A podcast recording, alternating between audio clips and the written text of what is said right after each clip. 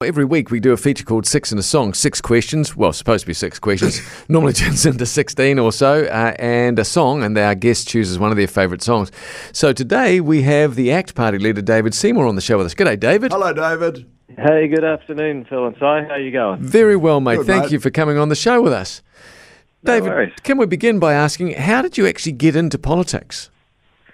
Oh, look, it, it, it goes back a, quite a long way. When I was finishing school, um, I always thought, you know, you should do what your teachers say, and the government's full of good people that have the best interests of the country at heart, et cetera, et cetera. Um, and my principal had this huge and very public fight um, with the Minister of Education. Yeah. And I'm sort of sitting there as a 17 year old thinking, this is not right. How can this be? Mm. And that's what initially got me interested in, in politics. Um, and the more I learnt and the more I read, I just became more and more sceptical of what politicians promised. Um, So you and I became one. well, I figured I figured I needed to infiltrate right. Ah, right. Yeah.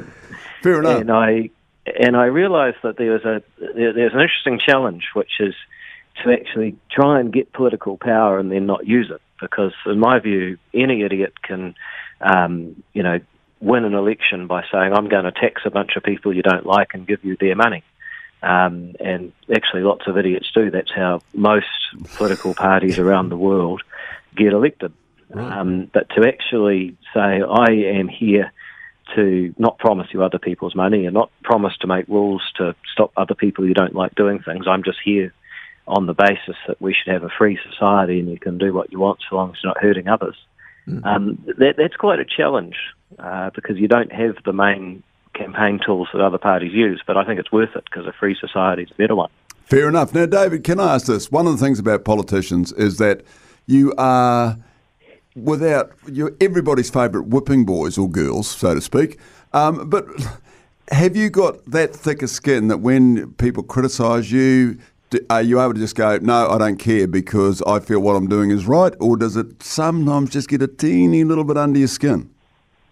Um, it, it does in a way, but probably not the way that, that people think. Um, I, I actually feel sorry for a lot of the people attacking me, and the reason is that usually they don't know what they're talking about, and so you've got these people that sound off uh, without knowing the facts, and I just think that's a, a sad way to live your life. And you sort of, you, you know, you go on Twitter and someone's saying something totally wrong um, really nasty for no good reason. They mostly don't know me. Um, and I'm just sitting there thinking, really? You want to spend your life doing that? Um, you know, I think it's important to try to uh, keep your opinions to things that you you know something about and can make a positive contribution, and try to actually you know see the best in people and situations. So yeah, when you see all that stuff, especially online, Yeah. um, it does does get me down, but more on behalf of the people doing it. Right. David, obviously the ACT Party has one seat and, and it's tough going. Do you live election to election and what is the biggest compromise you've had to make, your own principles, to stay in power? Um, well, first of all, I mean, I, I think every politician should win, should live election to election. Um, you know, that's the whole point of democracy is that you're only as good as the, the last time the voters gave you a mandate. Um, and sure, I mean, you know, I sometimes think it'd be nice to be one of these MPs in a big party in a safe seat and you know, unless they sort of get involved in a major scandal, um, then they'll, they're, they're almost guaranteed to be returned. Um, but you know, I, I think I don't think you can stay sharp if, if you like that. And there's a few examples of politicians that get complacent and they achieve less because they're in that, that sort of safe space, I guess.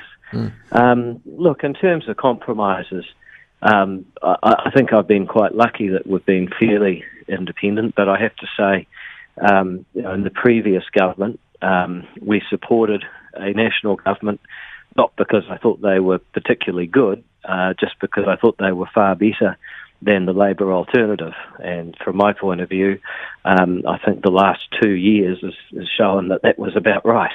Um, but you know, if you look at the way that the Key English government behaved, um, it's difficult with hindsight to see how it was really that difficult, different um, from a Helen Clark government. And so the amount of tax, the amount of regulation, um, the amount of stuff that government was doing that it, it really didn't need to be doing.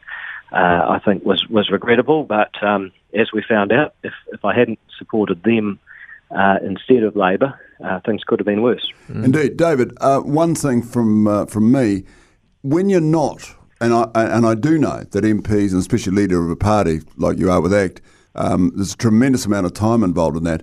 When you do have any spare time, what is it that you do just for your own pleasure? Oh, look, I, I like to play guitar, not not very well, and, and certainly not when there's other people around because I'm a humanitarian and I don't want to you know, hurt their eardrums. Fair play.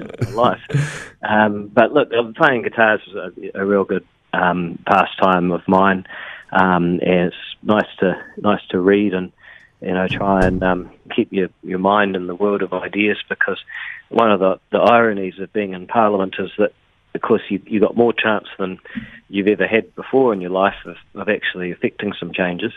Um, but you've actually got less time than you've ever had to, to think about new ideas and um, you know how you might actually introduce some better policies. And I don't know what the, the solution to that irony is, but um, it, it's nice to get some time to read up and learn a few things from time Good to on time. you. David, do you mind hanging just for a couple of moments? Because then we've got, uh, we want to hear your song. We sort of know in advance what it is, and we Yes. want to, why we were asking the question, why that song, but we'll get to you in just a couple of moments. Play some messages when we come back. David Seymour, six quick questions coming at you, Uh-oh. and just uh, give us the, the first thing that comes to mind. Uh, what is your greatest fear?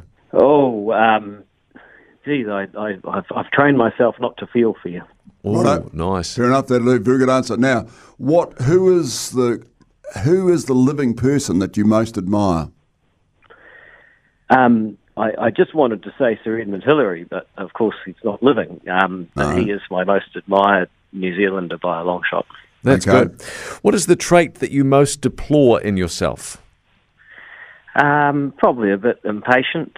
Um, you know, there's always a, a lot you want to get done, and sometimes uh, I think I'd probably be more effective if I if I took it a bit slower. Fair enough. What is your most treasured possession?